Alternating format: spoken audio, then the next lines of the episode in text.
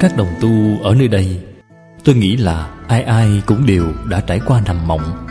Sau khi tỉnh dậy Thì hãy nghĩ xem, Lúc nằm mộng thì cái tâm của bạn ở đâu? Toàn bộ giấc mộng đều là do tâm biến hiện ra. Chính là tâm hiện thức biến Thì bạn sẽ hiểu được. Cho nên trên kinh Phật có nói rất nhiều thí dụ, Nói đến nằm mộng là nhiều nhất.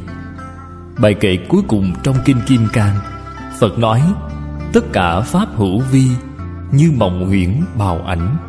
Tuy là nói bốn thí dụ, Mộng là cái đầu tiên, Nó là chủ. Huyễn bào ảnh chỉ là làm nền cho một giấc mộng. Trong chứng đạo ca, Đại sư Vĩnh Gia có nói, Rõ ràng trong mộng có sáu cõi. Tỉnh mộng rồi, không Không cả đại thiên.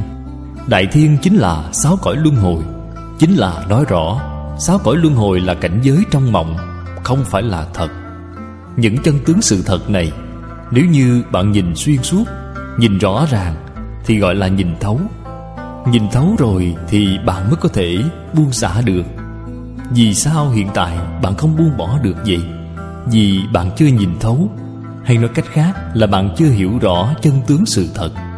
Đến khi nào tất cả chân tướng sự thật Bạn đều hiểu rõ, Thông suốt rồi thì tự nhiên bạn sẽ buông xả, Không cần người khác khuyên. Vì sao vậy? Vì tất cả là giả, Không phải là thật. Trong lục đạo, Thập pháp giới, Cái gì bạn cũng chẳng có được. Vậy bạn không thể buông xả được hay sao? Buông xả thì được đại tự tại, Buông xả thì mới giác ngộ, Buông xả thì chứng quả.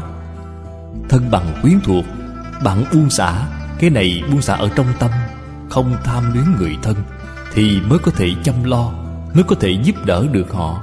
Bạn không buông xả được Thì tương lai bạn chẳng có cách nào chăm lo cho họ. Bạn không có cách nào giúp đỡ họ. Buông xả là tự độ. Tự độ thì sau đó mới có thể độ người. Buông xả tất cả thì Bồ Đề Tâm liền hiện tiền. Vì sao vậy? Vì Bồ Đề Tâm là không sanh, không diệt.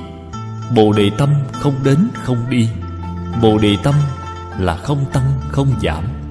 Ở nơi phàm phu không giảm đi, Ở nơi Phật Bồ Tát cũng không tăng thêm chút nào. Chỉ có giác và mê khác nhau mà thôi. Phật Bồ Tát thì là giác, Nên các ngài dùng được Bồ đề tâm trong cuộc sống hàng ngày. Phàm phu thì mê, Nên không dùng được trong cuộc sống hàng ngày.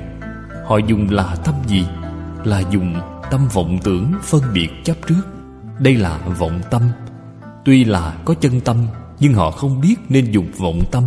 Sai là sai ở chỗ này. Trích từ bài giảng kinh vô lượng thọ, tập 361